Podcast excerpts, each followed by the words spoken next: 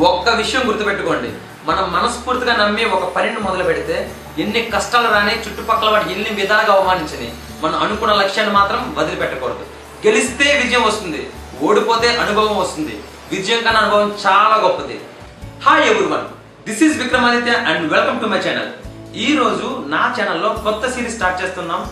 And ఈ series పేరు great heroes so ఈ సిరీస్లో ప్రతి సెషన్లో మనం ఒక గ్రేట్ హీరోని సెలెక్ట్ చేసుకొని వాళ్ళ జీవిత ప్రయాణంలో వాళ్ళ ఆలోచనలు వాటి వల్ల వచ్చిన పరిణామాలు మనం తెలుసుకుందాం. సో ఈ సిరీస్లో మనం సెలెక్ట్ చేసుకున్న హీరో థామస్ అల్వా ఎడిసన్. మనలో చాలా మంది చాలా సార్లు మనల్ని మనం ప్రశ్నించుకుంటూ ఉంటాం. అసలు నేను అంటే ఎవరు? నాకు తెలిసి నేను అంటే నా ఆలోచనలు. Thoughts from thoughts actions will come and if thoughts and actions are in right direction then the result will be in the perfect proportion ఆలోచనల నుంచి మనం చేసే పనులు వస్తాయి మన ఆలోచనలు పనులు సరైన దిశగా ఉంటే దాని వల్ల వచ్చే రిజల్ట్ కూడా సరైనగా ఉంటుంది. మనుషులు పుడతారు చనిపోతారు. కానీ గ్రేట్ హీరోస్ చనిపోయినా వాళ్ళ ఆలోచనలు మాత్రం మన చుట్టూ బ్రతికే ఉంటాయి. ఒకసారి ఒక మంచి మనిషి ఒక మంచి మాట చెప్పాడు. ఆ మాట నన్ను చాలా ఇన్స్పైర్ చేసింది. ఆ మాట నేను చాలాసార్లు గుర్తు చేసుకుంటూ ఉంటాను. అదేంటంటే ఈ లోకంలో గొప్పగా కొత్తగా ఏదైనా తయారు చేద్దామని కానీ కనిపెడదామని కానీ అనుకునే వ్యక్తి జీవితంలో మూడు విషయాలు ఎదురవుతాయి. అవి ఏంటంటే నెంబర్ వన్ అవమానం. మనం ఏదైనా గొప్ప పని మొదలు పెట్టినప్పుడు మన చుట్టూ ఉన్న వాళ్ళు మనల్ని చూసి అవమానిస్తారు. నువ్వేమన్నా పైనుంచి దిగొచ్చావా? ఇప్పటి వరకు ఎవరు చేయలేదు నువ్వు చేసేస్తావా?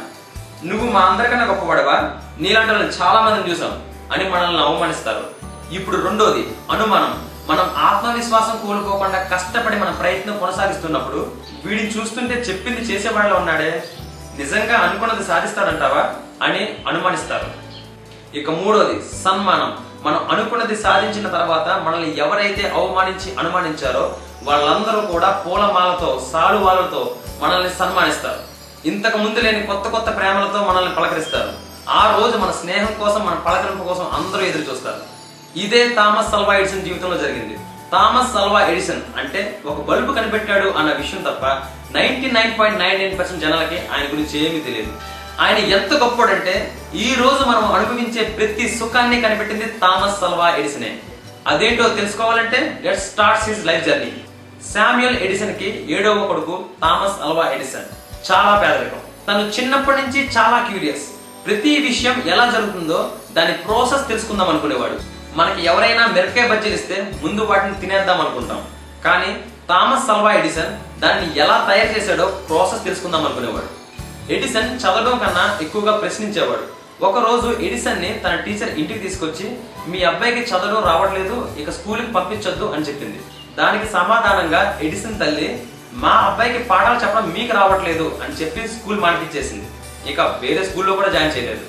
తర్వాత వాళ్ళ అమ్మే ఎడిసన్కి చదవడం రాయడం నేర్పించింది. ఎడిసన్ తన ఆటోబయోగ్రఫీలో ఏం రాశాడంటే నా జీవితానికి ఒక అర్థం ఉంది అంటే అది మా అమ్మే. మా అమ్మే నన్ను తయారు చేసింది.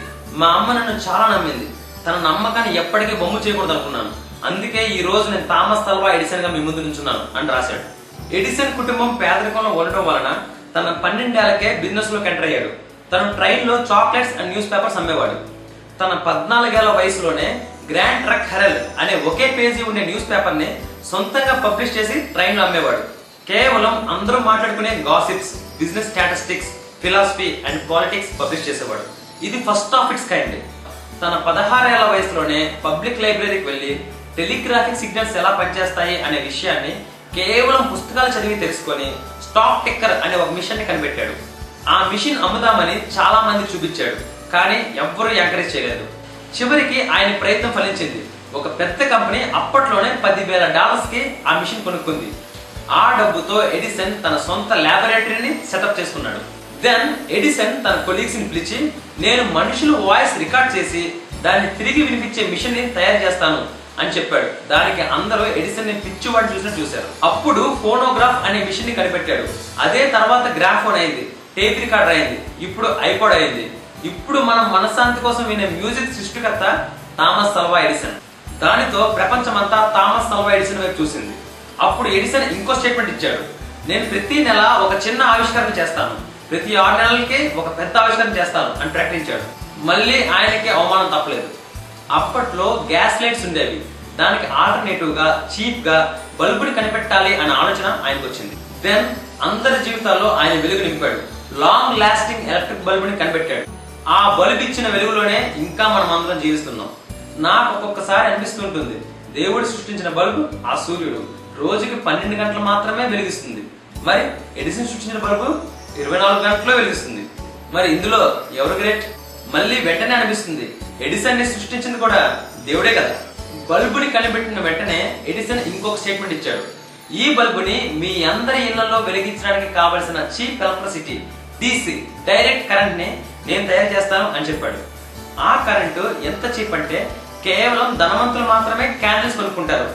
పేదవాళ్ళు ఎలక్ట్రిసిటీ యూజ్ చేస్తారు. అంటే క్యాండిల్స్ కన్నా ఎలక్ట్రిసిటీ అంత చీప్గా ఉంటుందని. అప్పుడే బొగ్గుతో నీళ్ళను మరిగించి స్టీమ్ని పుట్టించి స్టీమ్లో ఉన్న పవర్తో జనరేటర్స్ని రన్ చేసి జనరేటర్స్ నుంచి ఎలక్ట్రిసిటీని ప్రొడ్యూస్ చేశాడు.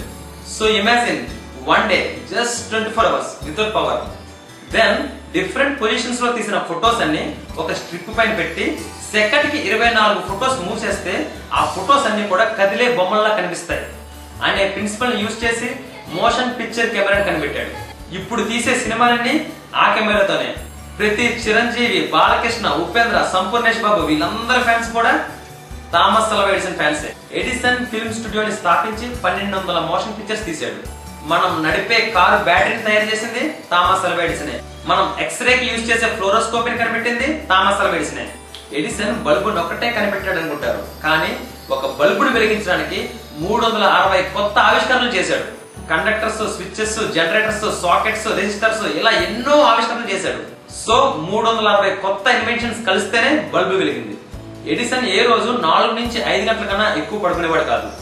మీకు తెలుసా రోజుకి ఆరు గంటలు పడుకునేవాడికి రోజుకి పన్నెండు గంటలు పడుకునేవాడికి ఉండే తేడా? వీళ్ళిద్దరూ ఒకే రోజు పుట్టి ఒకే రోజు చచ్చిపోయినా రోజుకి ఆరు గంటలు పడుకునేవాడు ఇరవై ఐదు సంవత్సరాలు ఎక్కువ బ్రతికినట్లు లెక్క. సో ఒకే జన్మలో ఎక్కువ కాలం బ్రతకాలంటే అవసరమైనంత మాత్రమే నిద్రపోండి. ఎడిసన్ మొదటి బల్బు కనిపెట్టడానికి ముందు పదివేల సార్లు ఫెయిల్ అయ్యాడు. ఒక జర్నలిస్ట్ మీరు బల్బు కనిపెట్టడానికి ముందు పదివేల సార్లు ఫెయిల్ అయ్యారు కదా మీరు ఎలా ఫీల్ అవుతున్నారు అని అడిగితే దానికి ఎడిసన్ బల్బుని ఎలా తయారు చేయాలో ఒక విధంగా మాత్రమే మీకు తెలుసు. అది కూడా నేనే మీకు చెప్పాను. కానీ బల్బు ఎలా తయారు చేయకూడదో పదివేల విధాలుగా నాకు మాత్రమే తెలుసు అని చెప్పాడు.